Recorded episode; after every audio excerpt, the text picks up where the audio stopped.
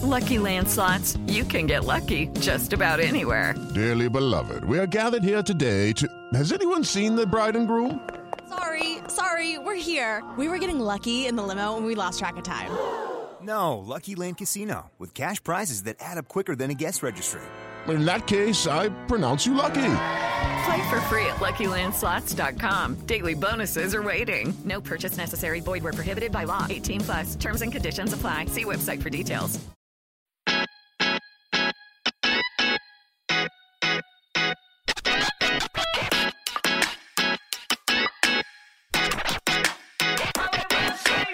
Welcome to Hollywood Remixed, a Hollywood Reporter podcast about culture shifts in entertainment.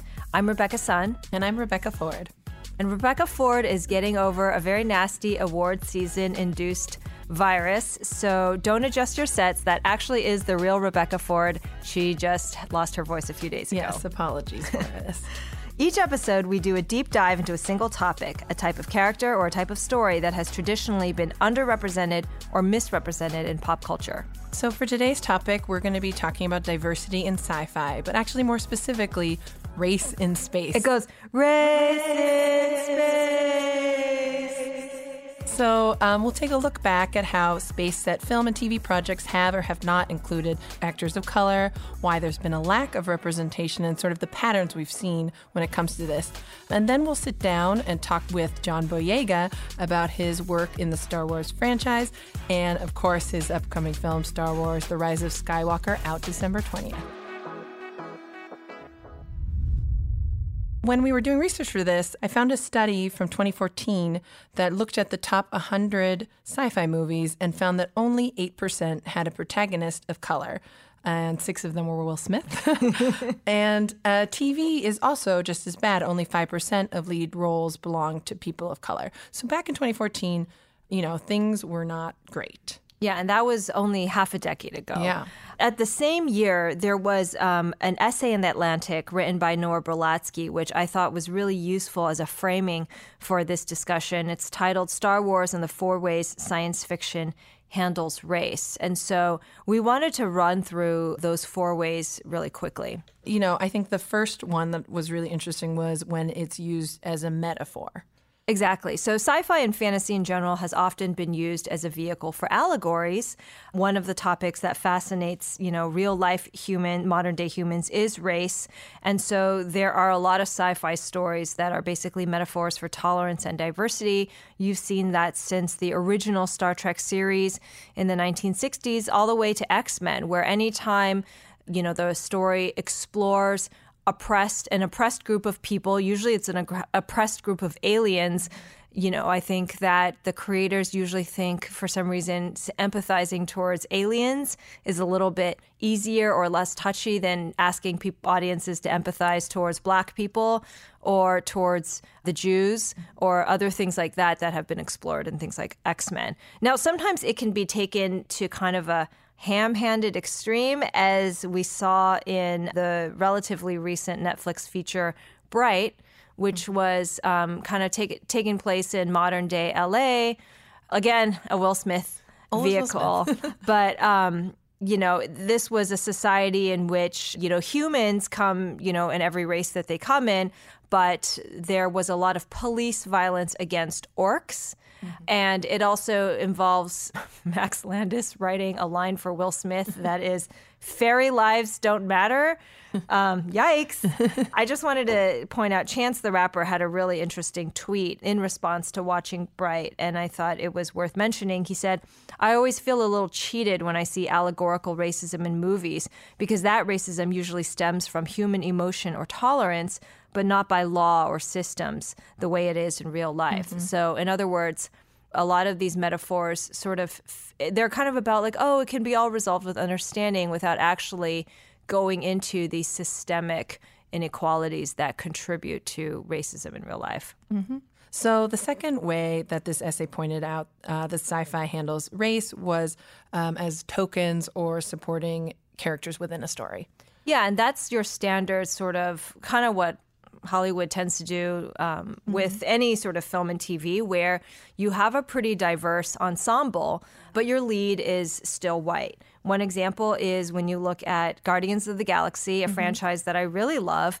You know, that franchise stars such people as, you know, such actors of color as Zoe Saldana, Dave Bautista, Pom Klementieff. Now, coincidentally, they're all kind of obscured under lots of special effects makeup, but the lead, you know, the human is still Chris Pratt, you know, sort of your you know your white guy Chris. Yeah. now the other type of way in which uh, race is sort of included or people of color are included as tokens is sometimes it goes into caricature. And so if you go all the way back into the, you know, the old-timey comic book series Flash Gordon, there was that villain Ming the Merciless who is technically an alien. He's the tyrant of a planet called Mongo, but I mean Ming the Merciless is just your straight up Fu Manchu type caricature that, you know, harkens back to our first episode of this podcast when we're talking about the Asian leading man. Yeah. Star Wars also actually has been accused of a number of racist characters in the way that they um, have portrayed some of the aliens. You know, Jar Jar Binks, who was, you know, widely loathed in the prequel trilogy. Some people said that the way he talked was basically caricaturizing certain types of uh, African American vernacular. There's the a- alien character Ninub, who, if you look at him, I mean, he also looks kind of oriental. Mm-hmm. Watto, you know, a greedy merchant, sand people. You can, if you're not familiar, you can kind of Google and, and see a lot of written, what's written about those caricatures there. Now, if people are saying, "Oh, you're reading too much into it," you know, this is that's a real stretch. I mean, Star Wars aliens are not exactly subtle. I mean, you have Admiral Ackbar and the way he looks, and he's literally a race known as Mon Calamari. Yeah. Yeah. So, just saying. And so another way that we see race approached in sci-fi is in these sort of alternate universes where it's like race doesn't exist anymore. Yeah, exactly. And so that's where you you have racial inclusion, but you, you live in this sort of like post-racial utopia where race is just not a factor in the future or in outer space or whatever. A lot of times this is this is where race racial inclusion is really really subtle.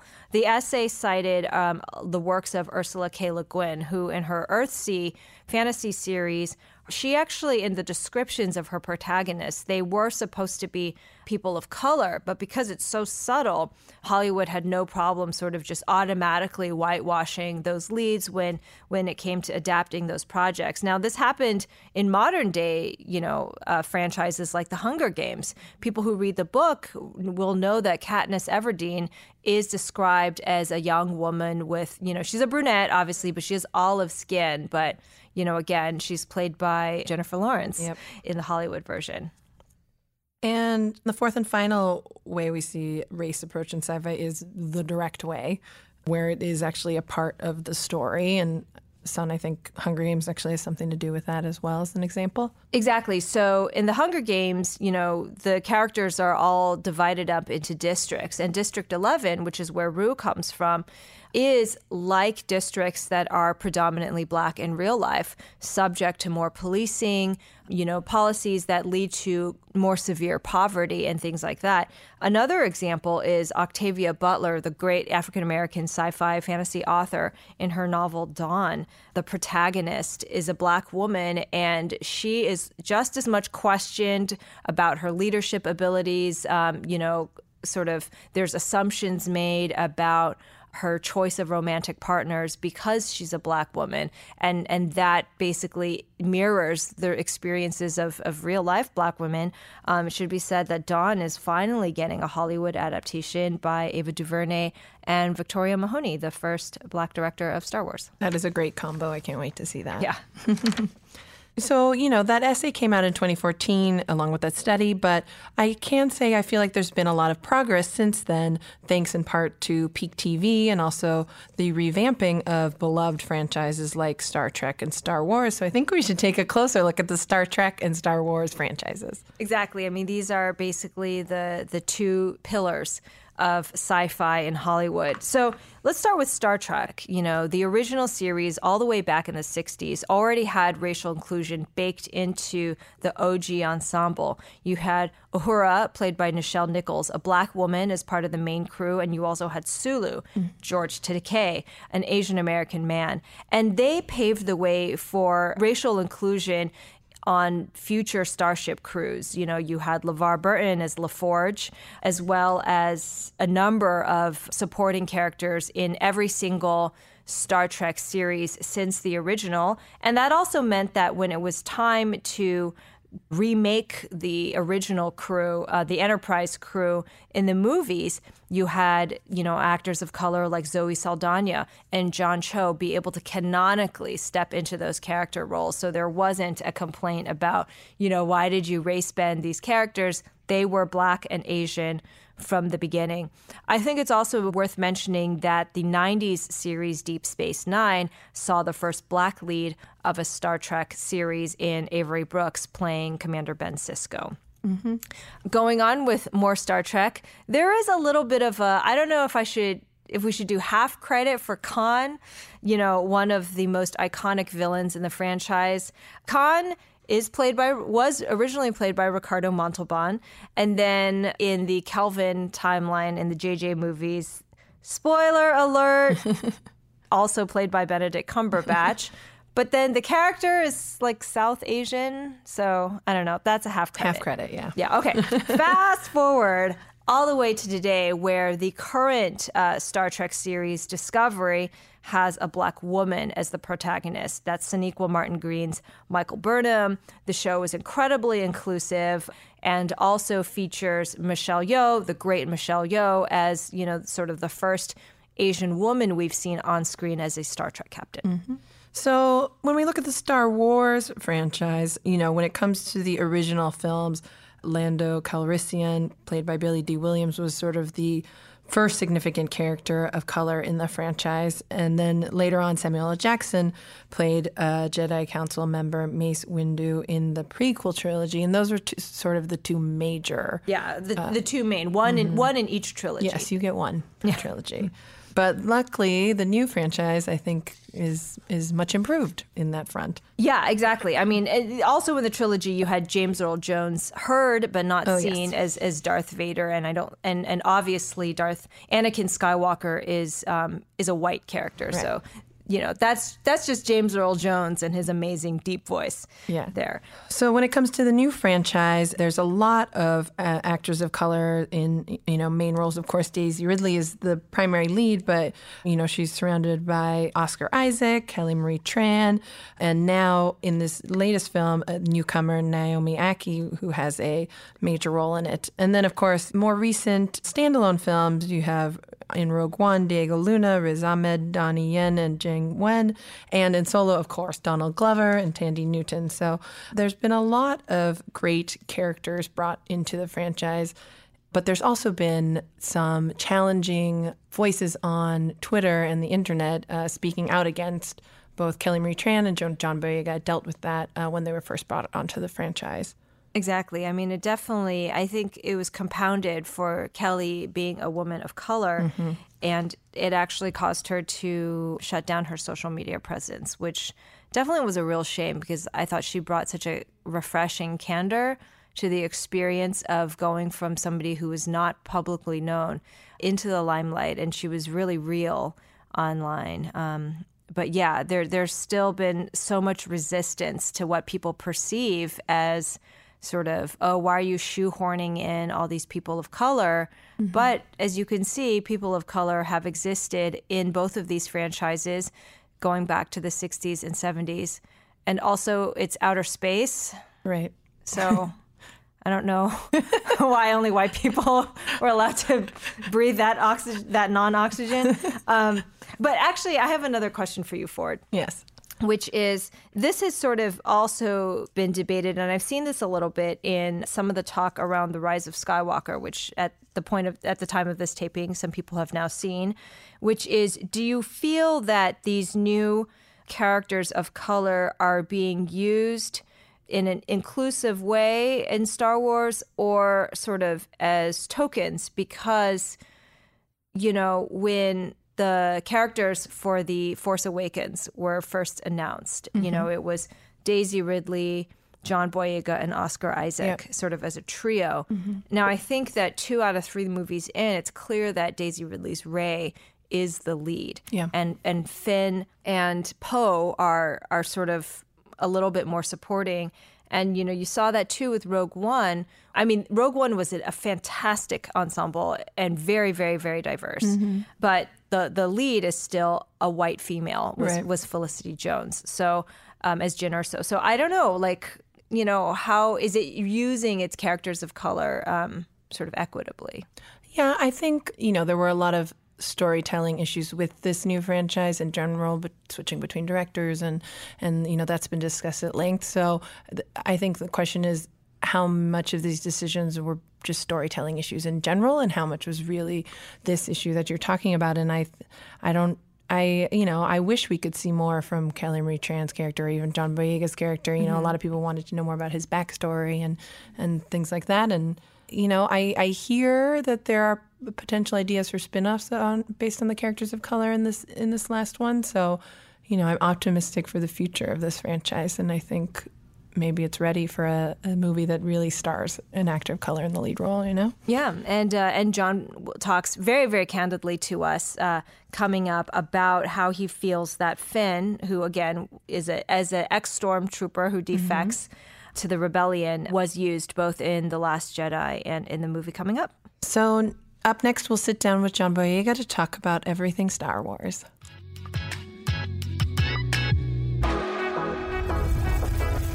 So for today's episode, we're so excited to welcome John Boyega. You'll next see him in Star Wars: The Rise of Skywalker. Thanks for joining us. Thank you John. for having me. So we're going to start off. Obviously, you've done a lot of different projects over your career, but there's definitely a through line of sci-fi. You know, from Attack the Block to Pacific Rim, and of course Star Wars. What is it about this genre that you enjoy being a part of? Um, I just think uh, I like the, the imagination element to it all. I like uh, stories that are larger than life. In terms of my movie going experience, I like going to the movies specifically to watch movies that bring me out of the real world. Um, so it's just something that I've, that's just f- as a kid, I've, I've always wanted to be in the movies that I enjoyed watching, and, a- and a lot of that is, is sci-fi. So this just felt natural. Makes sense. And you mentioned, you know, as a kid, and you grew up in South London, and your parents are both Nigerian immigrants. Tell us a little about what the pop culture stories. So this could be anything from movies and TV shows to like anime or anything that you really loved as a kid, and what was it about those specific worlds that you felt drawn to? I mean, for me, I, I, I loved it when um, more British films were being made and when the aliens were landing in our country and going past the states, coming, over to, to our place. I, I loved like Hot Fuzz, Shaun of the Dead. You know, uh, you know, I, I, I liked you know Kidulthood. It was more, much more grounded projects. For me, that's the first time that I really started to notice film when I saw people from like my area, like my city, represented in, in, in features. But before then, it's like we, you know, we get the same things that they get in the states. So, you know, we grew up on the Sister Sisters, Kenan and Kels, with that So Ravens, all those shows, and you know, Americanized in that sense. But you know, to see that that through line of, of of British films come through is definitely something that sparked my my eye. Mm-hmm. Yeah. Yeah, well, Attack the Block must have been your perfect breakout that because they just come to the neighborhood and yeah. Yeah. Um, so when you were training as an actor, were there types of projects you really dreamed about being a part of, or kinds that you felt you realistically could be a part of when you were? Everything, everything, everything, everything. We.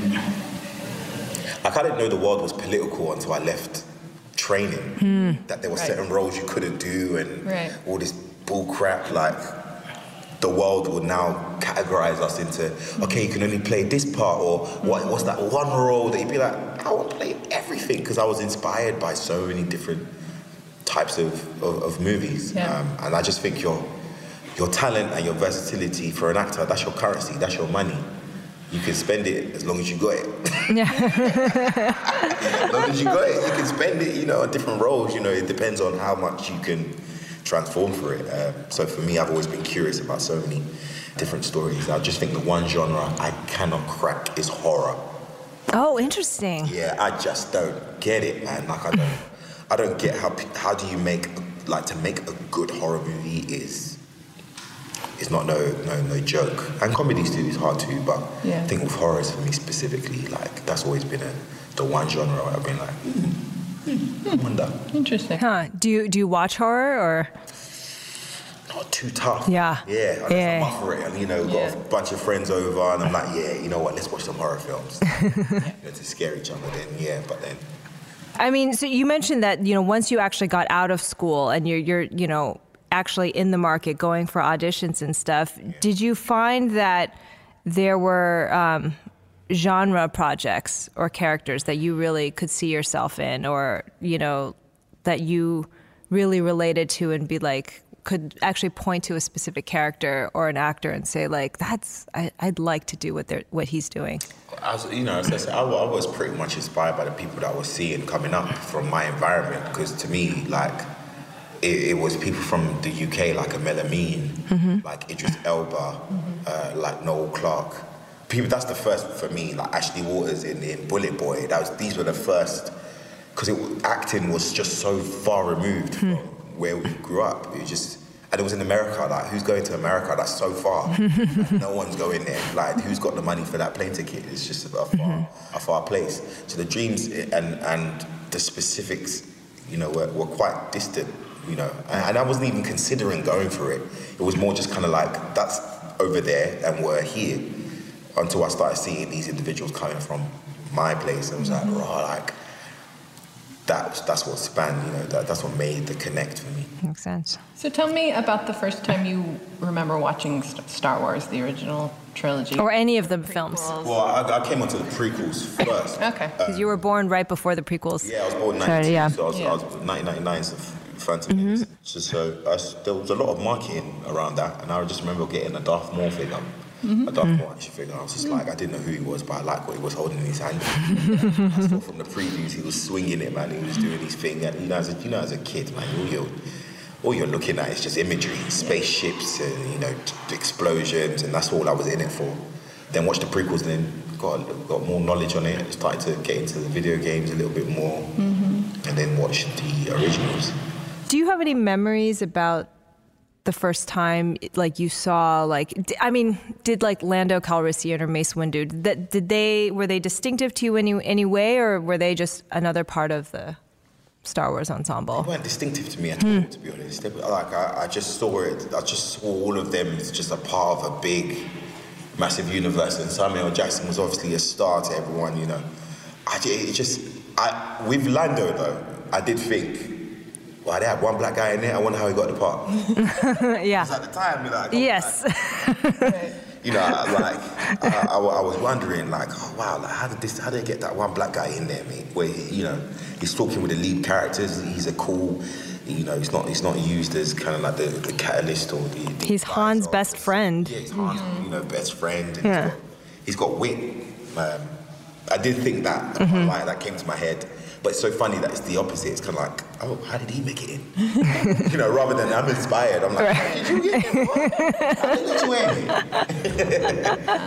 And I know we, you can't say all that much about uh, Rise of Skywalker yet, but do you have scenes with Billy Dee Williams? Yeah. Did you guys get to interact? What was that like Yeah, we have for you? great, great scenes, great scenes with, with, with Billy D, as we see in the trailer as well. He's, Yeah. he's around for a, a lot of that. That was cool. It was great to see what older Lando is like, a more mature Lando, and a Lando that is settled in his, his views and who, and what team he fights for. That's cool. But just seeing the same swag and the same spark that made everybody fall in love with Lando, you know. Yeah. You know, mm-hmm. seeing that in Billy, I'm like, okay. Yeah. You can be you can be older, you can still rock it. That's something that I've, I've been inspired by. It's real, real cool. Yeah. He's pretty quintessentially cool. Did did you uh, did you end up asking him that question about like how he ended up in the original trilogy or what it was like I for him? didn't. I didn't. I never. I never did. did didn't ever feel like the right moment to Yeah. start. You know. Why, how'd you do that? Yeah. I think. I think. I think. What's funny though, because during Force Awakens, everybody would be like, you know, did you, did you go up to them and ask them questions about this? And did you take the, and you're just Right. there like, you, you know we at work, right? we can't, we can't. You're not we taking can't- selfies all day. Yeah. We've got like there's some conduct things going on. Um, but maybe I'll ask him that during the press tour. You'll have a chance. Yeah. So when you were first auditioning for Star Wars, I read that you were considered for both Poe and Finn. Is that true? No, never. No, That's not no, true? Just, it was always. Well, was it was boy one. Okay. No names. It, no obviously. names. Boy Uh-huh, one. right. Maybe that was part of it. and then, it, but it was always Finn. I always played the guy that was escaping from the place. Okay. Mm. So I was like, okay, cool. Obviously, this is the stormtrooper, man. You don't. You don't they tried to say, oh, it's about a guy just he's escaping from a really big army. I think I know. They wear No. white armor. Yeah, yeah, yeah. Like, mm, very hard to catch. Um, but were you aware, sort of, that they were? I assume they were doing colorblind casting for all these roles. Were you sort of aware Yeah, I of put that? one of my one of my black friends up for it. I put my, my friend up for it. I, I had a camera. And we were actually working on a project with each other. I had a camera and I, and I was reading the lines to him. Yeah. And at the time, I hadn't received the call for an audition yet. Wow. I was like, right, this ain't black people. Star Wars. You know, normally, you know, Yeah. there's slightly less seasoning on this. Like, they're really trying to, and it's a lead part too. Mm. I'm like, oh, okay, cool. A lot of my friends were going up for it in the actor world. Then black women were going up for it. That's when I'm like, mm. oh, oh, it's getting real. I mean, they ain't never gonna have two of us, but it's a new world. that's another obstacle to jump. But Yeah. Yeah. it's getting real right now, you know, and that's when I felt like, oh, something's happening. You know. Yeah. Well, I mean, now they have Naomi and, you know, Oh, see. Rise of Skywalker. How that transition. We're waiting to see how that works. That's nice. works for me. That's nice. you can be in the movie at the same time. You don't necessarily have to be It's kinda like siblings. the same way We're in the world. at the same time. Interesting. There can be more than one. Wow. Uh, your friend is not upset that you got the role over him, the one you helped audition. That's his business, man. That's his business, mate. You know what I mean? I, I did help him with that audition tape. Nah, he's cool. So when the first teaser for Force Awakens dropped, you know, you, you're f- the first face that people saw from a Star Wars movie in like a decade. You know, the helmet comes off, Yeah. and people were right. Stormtroopers are black. Some of them, at least. Some of them, yeah. Um, there was a lot written about the added diversity in the cast, particularly about, you know, Finn, and some of it was good, some of it was ignorant. How much were you prepared for that that particular reaction over race, over inclusion in Star I Wars? wasn't really prepared at all, to be honest with you. Um, I didn't get. I, I didn't think that that would be the reaction at all. I didn't think that people would be like, "Oh, it's a black." I didn't think that people were gonna really um, fixate on it. Uh, what I found funny was that racists were kind of hiding behind the notion that I was chosen just because of my skin color, Right. And that I didn't audition for months and months. Yeah. Right, right. And that even if you think I'm un- I have zero talent, JJ did, and decided that I'd have to go through a process to prove it. So you know, this is not the imagination, people. This is real life. You know, you can't just get chosen to be in a Star Wars film because you're black.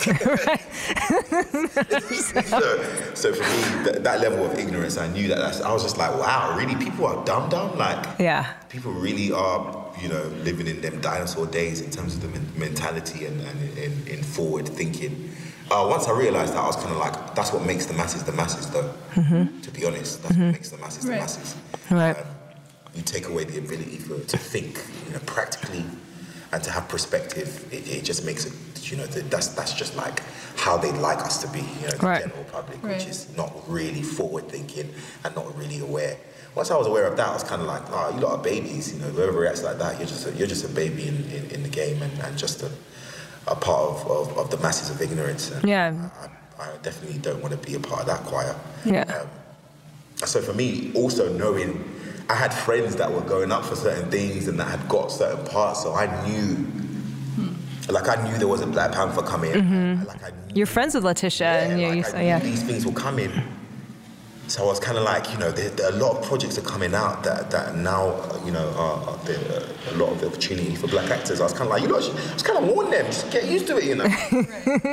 And at the time, you Instagram basically that to whom it may concern, get used to it. Yeah, man. And I'm curious if, you know, because this Star Wars and sort of fanboy community is so vocal and active. Has your relationship with social media changed over time? Do you still approach it the same way when interacting with the Yeah, I approach it the same. I feel I approach it the hmm. same way. I'm so comfortable with my individuality at this point in my life. I feel mm-hmm. like I'm 83 and I don't. like, I feel like I feel like that uh, because I'm like, if any of us were put in my position, like if you were given the part to play Finn, if you were given the part to play Finn, regardless of who I am, even the people on the computers making the bad comments, if hmm. that individual, if Star Wars offered them that opportunity to play Finn, those individuals would be judged for whoever they are, Right. whatever Right. they're doing in some way, you know, fashion or form.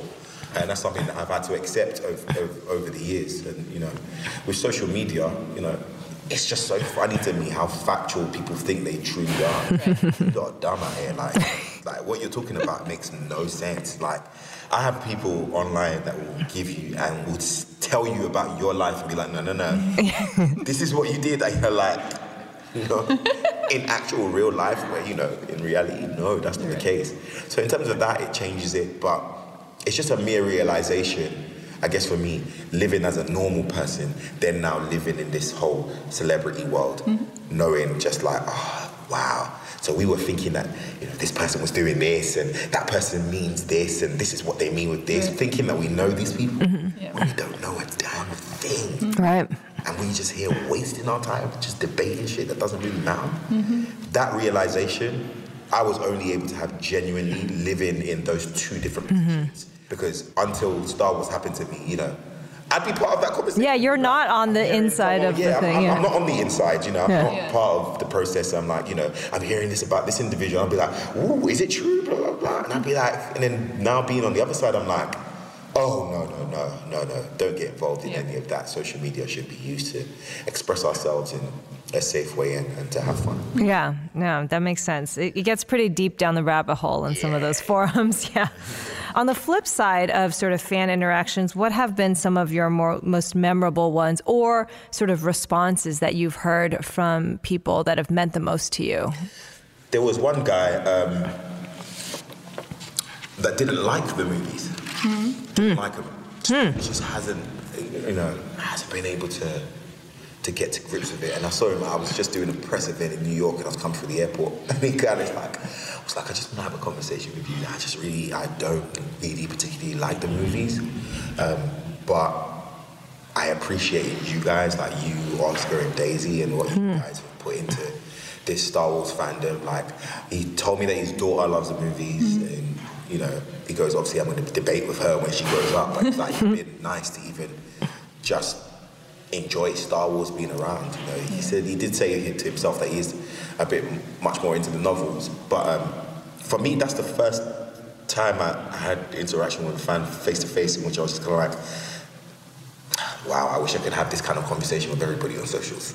You know, I wish I could. It's a real Actually, me, yeah, it was face to face with somebody. Like I disagree. Like I really, as a, just as a Star Wars fan, obviously there might be bias because I'm in it, but ah well. I really liked Force Awakens. I really, really did. Um, I think it was a great way to establish the story. Um, but it's also nice and heartwarming for me to meet a fan who doesn't agree with me, but yet we're still able to have quite a peaceful conversation in which I was kind of like, yeah, man, actually you're cool and I appreciate you. Yeah. You stopping me. What's Yeah. that level of respect? It sounds like. I love it. I, lo- I, Yeah. I, I, I love that. Yeah, civility. Well, I mean, speaking of like people's responses to the film, we have our very first listener submitted question for the podcast from listener Daniel Sun. He's wondering, what did you think of the direction that Rian Johnson took with The Last Jedi? That was that's been the ongoing subject of a lot of conversation, and specifically with Finn. Yeah, I, um, you know, I've been honest in saying that certain parts disappointed me. Um, like I didn't, uh, I didn't necessarily dig some of the dec- decisions that were that were made creatively. I think a lot of it, some of it was selfish on, on my part too. Mm-hmm. Just- but in general, all of us, me, Daisy, Oscar, because we just wanted to be with each other. Right. You know. Yeah. You know, you go. Yeah, you guys were separated in yeah, the- were separated yeah. a little bit more. And, yeah, and for Daisy specifically, I mean, she was like in the trenches, working the hard. She, I say hands down, Daisy works the hardest in this whole franchise in terms of mm-hmm. the actors. Like she's doing a lot of her own stunts. She's training up for stuff, and then she's always, you know, we're in the resistance space with the resistance. Like you know, we've got more of a vibe on set, whereas Right. Daisy normally most of the time is by herself on stage somewhere. You know, Yeah. figure out her powers. you know, that's a lot of on-set time by yourself. It's just you know, Yeah. cold and she's always wet all the time. So it's like you know, that in itself was frustrating. But what I was excited by was uh, I I liked the idea of Rian having his own take on something that was was quite was quite important and and. And I liked I liked the idea of these characters being challenged and separated and stressed, like everyone's just trying to get to each other. That excited me.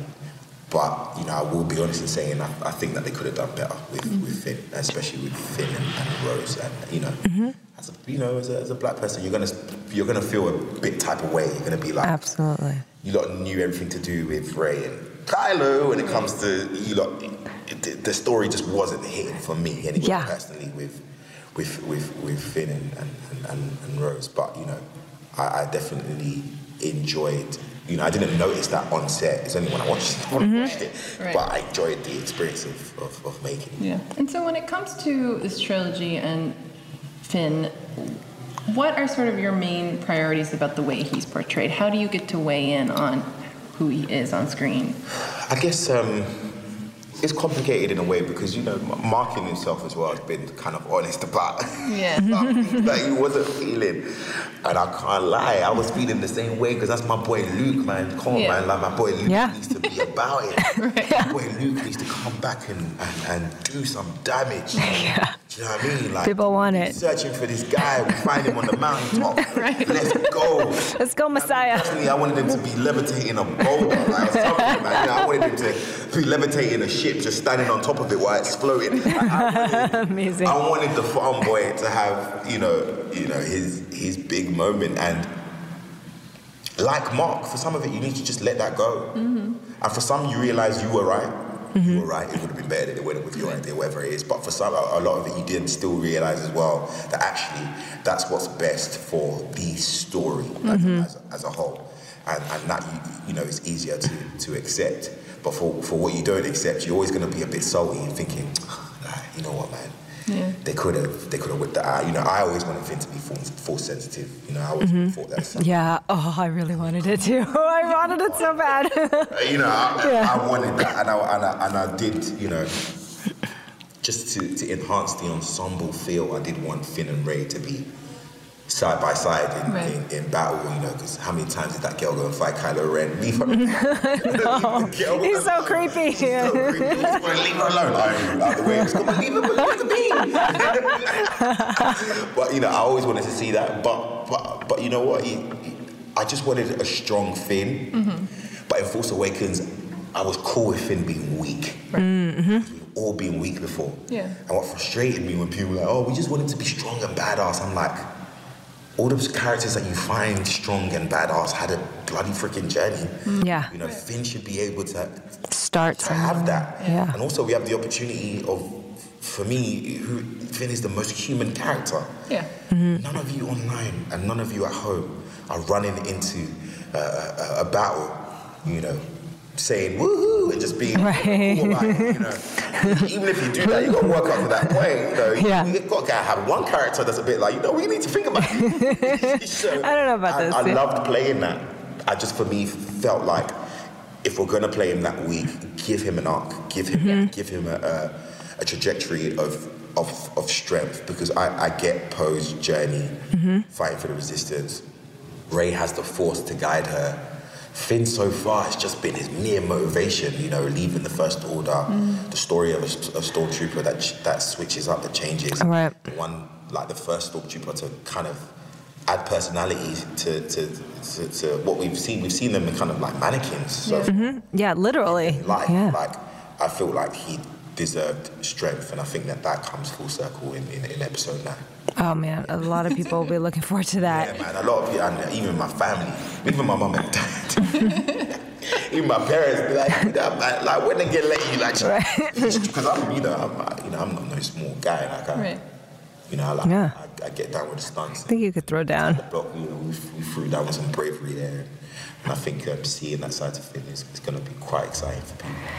It, it meant you mentioned earlier too, like there's that added awareness that you are one of the few major black protagonists who have been in the, you know it, certainly in Star Wars, but also just more largely in sci-fi fantasy. You know, we've talked about this before: Lord of the Rings, Game of Thrones. You know, and so how much do you does that sort of add to to your desire to have your characters represented in a really specific way? It's big mm-hmm. to the point where, you know, certain times I'd be on set, be like, oh, you know, play play a bit more fear, and I'd be like, not doing that. I'm not doing that this take. I'm not doing that this take. It just doesn't make me feel comfortable. That every single time the people showing fear just so happen to have hair that you can't get a comb through. Is it that they it is sometimes too um, unnatural? We're not involved in the buzz of and the feel and the branding of what is the movies. Right. And so sometimes you're like, yeah, nah, I'm gonna put my foot down because like, you know what? In this particular moment, especially in in episode nine, you know, the shot that plays in the in the in the in the trailer with Yeah. me and Naomi, mm-hmm. Yeah. Yes. like we would pick pick each other up and stuff. Like there'll be sometimes I'll be like, no, it's like I know you're tired and we're cold as hell, but we need to get it. Like mm-hmm. this is a black man and a black woman on horses with a cavalry leading the charge in Star Wars. Yeah. And you're not only black, but they haven't light skinned you and made you, you know, Yes. a, a, a lighter skin black woman. They, You're a brown skinned woman with your afro hair out. Mm-hmm. We need to look like make this look bad. This needs to this needs to look really, really cool and really sick. So in those moments, like you're aware, you know, me and Naomi have very transparent conversations in terms of that. You know, especially as a black woman now joining a franchise, you've got to be worried as into what the trolls are going to say to you. Right. Yeah.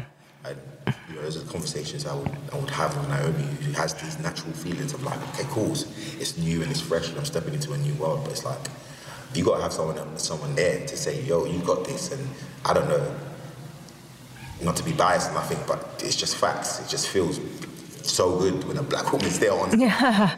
baby, I got you, like, mm-hmm. I got you, king. Like, let's get this and Yeah. kill it, and that, and that made me feel real cool. That's awesome, man. It's, and again, that underscores the importance of why, like, if you just have one, Right. you it's like more than Like one. this, right? Yeah. People that are passionate about the fact that their white world is, to them anyway, is dying. Yeah. That's because of the benefits that you've been getting from representation. yeah We people wanted to talk to, you know what I mean? It's like Yes. the same thing. It's the same passion. It's the same feel. That same thing that makes you feel like, oh man, we've been enjoying these characters and they've been, you know, these are the characters we're used to. And that same feeling, what makes you think the next human being doesn't want to feel that? You know, Literally. So, so for me, and and and it's, it's getting rid of the lie that we can't all just enjoy, you know, things with different people in. You know, Yeah. sometimes I ain't gonna go see Henry VIII, and everyone's gonna be white in there. I'm gonna be cool with that. It's Mm-hmm. Yeah. Henry VIII. Yeah. But you know, in, in, in moments when we can expand, bring other people in that are talented, that do deserve the job, Mm-hmm. but come from these, you know, from different places all over the world, it, it helps. Especially move to this dying, this dying light of cinema. It helps bring it back and move, and move it forward. Yeah. I think so. Um, and you, uh, the other giant sci-fi project, you were part of Pac- Pacific Rim Uprising. You were a producer on that as well, and I know you're now, you know, have a focus on producing other projects, even ones you're not a part of. Yeah. What? Why did you want to produce as well and take on that sort of? Because I noticed that the culture of people's real lives, like what people what people experience in their lives, like especially as creatives, is is implemented into the decisions that you make for projects. Mm-hmm. You know, if you're Yeah. from a suburban area all white, and you've never had that curiosity about the world and other cultures, you're probably going to write stories, and the leads are going to be from where you're at. Yeah. Yeah. Um, which is fine, Right. you know, just as, as long as we get the, the buffet of opportunities for then other people. And so, with my my story, my perspective, I think a lot of the ideas that we're working on, a lot of the ideas and the collaborations that we're even having, are unheard of. And in an industry where I've got I've got kind of like double scoop, you know, I know what, what people are reading right now. You know, I get sent some stuff and Yeah. to see the kind of ideas that sometimes are being established are quite samey. It's mm-hmm. because your experience is samey. Mm-hmm. And, Yeah. You know, your curiosity is, is samey. You know, you, you know, you're not you're not reaching out to worlds that you haven't explored. And for me, I, I, I never I never want to get stuck in that. So with producing, I'm able to to utilize those skills because you know I went over to Jamaica and had a hmm. good time and met somebody who told me a strange story that you know led me to an article or whatever that I want to get the IP for. Mm-hmm. You know, or you know when I went to Nigeria for, for, for Christmas, you know I went to see my grandma. She tells me a historical story, you know, about the Nigerian riders of the north, and I'm like, you know what? Ooh, that would make a good movie. Yeah. I find myself just being attracted to these ideas. Yeah. Like Spider Man is attracted to danger. It's like I, I might as well be a superhero then. if it's going to come to me like this, I might as well develop something. Um, so that's something that I've been doing. And the more and more I do, the more I'm like, I love this, you know. And it, it's just to hear about certain things. Like Kathy Kennedy was George Lucas's assistant. Mm-hmm. Yeah.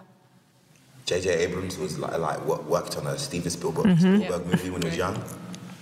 I'm like, come on, man, we need, we need to we need to implement some of those, you know, those connections. Apprenticeship, Yeah, mentorship. Yeah. that, es- especially for the unity and the future of of what we would like to release, and then obviously having ownership and control over that. So I'm very, very interested in that, that side of things. Cool. I'm excited to see what comes out. Seriously, I think. Do you think that there's a growing like acceptance of like more of these sort of different storytellers and stories? Is it happening kind of more on the audience side or from the sort of gatekeeper side, or maybe both? I think both. Yeah. Both. Um, I think some of the misconception is when people say, I think in general, human beings do one thing where sometimes we we don't know how to kind of take in the the complications and the details of the world in Yeah. stories. So we like to categorize it. Right. This versus this, and we like to make it much more simple. And you can see that in the culture of people going, well, if Hollywood do this, when Hollywood make this, it's like, Yeah.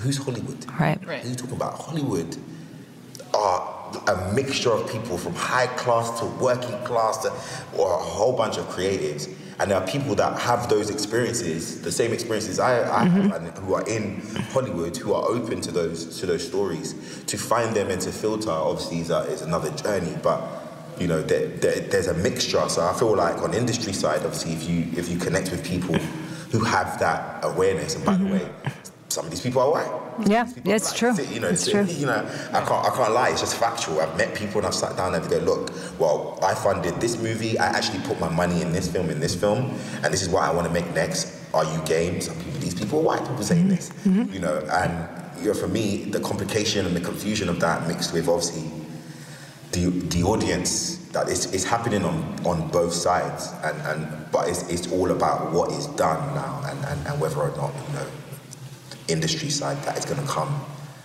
Yeah, that makes sense. It's coming up. Uh, no, it's coming. It's coming up for sure. No, so I speak to a lot of actors. Yeah, um, I'm like, yo, you, you need to produce. Like, you need, you need to get in and write something. And, you know, come into the office anytime and come visit us if you lot. Because I just want, I want peop more people to create. Then we won't have a lot of these discussions. Right. I'm not about to, you know, if I have children in this life in this lifetime, I don't want to have to, you know, have to say, well, you know, well, you know, this is why they don't have a lot of, you know, black people on mm-hmm. screen. I don't have to do that. I don't even want to have to have the conversation Right. Yeah. to be done. In order to do that, I think that much more people in front of the screen have to then find you Yeah. know, their, their way behind to help to aid that, which is good. Exactly.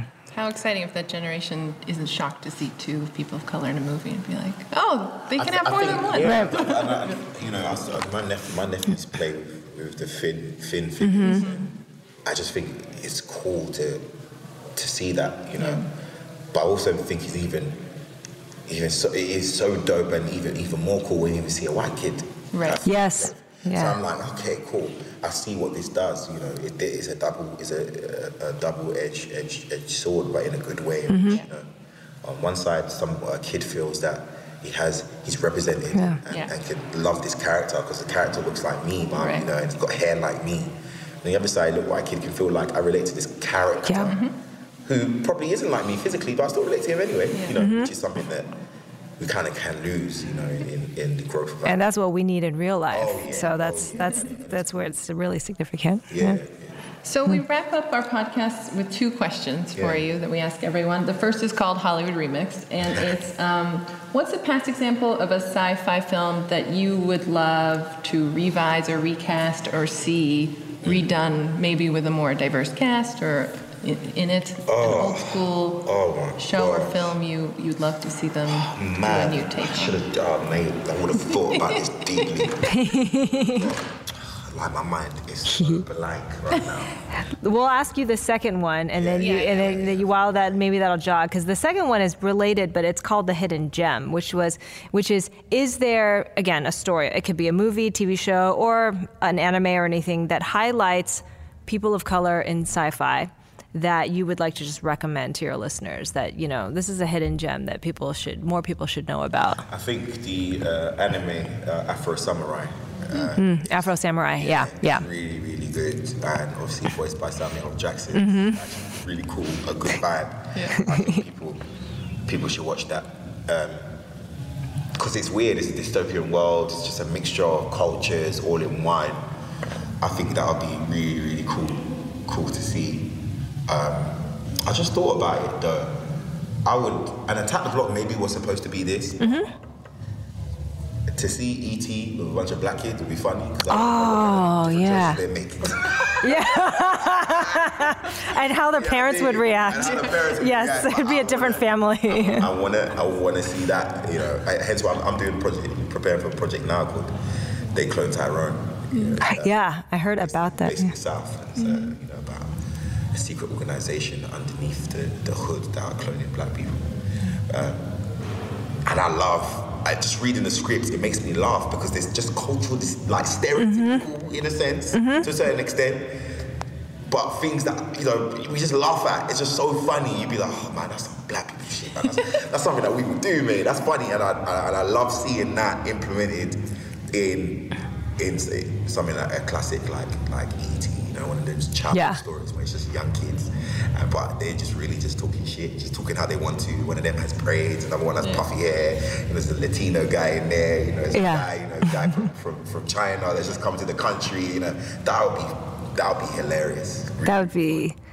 I feel like that's where these nostalgic shows are going. I was just thinking about like Lucas from Stranger Things and Oh, just yeah, about yeah, the fact that this is like a, a black kid in the 80s growing oh, up in Indiana who just loves Dungeons and Dragons. Yeah, and see, I love that. That that he he has always existed and now we see it on screen. Yeah, it's great. Well, John, thank you so much for joining us. We Appreciate really it. appreciate it. And for anyone who may not be paying attention, Star Wars The Rise of Skywalker is out December 20th. I'm sure you already have your tickets because if you don't, it's too late.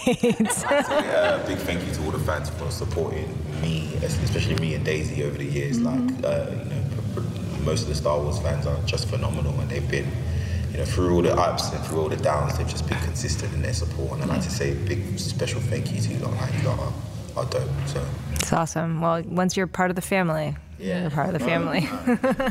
Thank you, John. We just want to say a quick thanks again to John Boyega for joining us to talk all things Star Wars.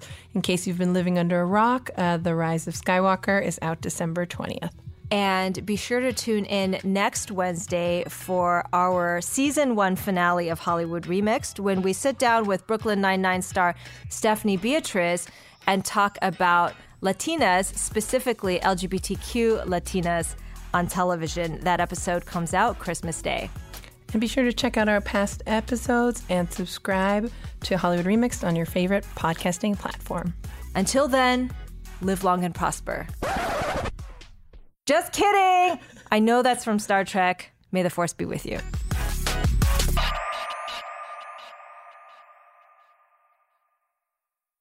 Hello, it is Ryan, and we could all use an extra bright spot in our day, couldn't we? Just to make up for things like sitting in traffic, doing the dishes, counting your steps, you know, all the mundane stuff. That is why I'm such a big fan of Chumba Casino. Chumba Casino has all your favorite social casino style games that you can play for free anytime, anywhere with daily bonuses. That should brighten your day a little. Actually, a lot. So sign up now at chumbacasino.com. That's chumbacasino.com. No purchase necessary. Group. Void were prohibited by law. See terms and conditions. 18 plus.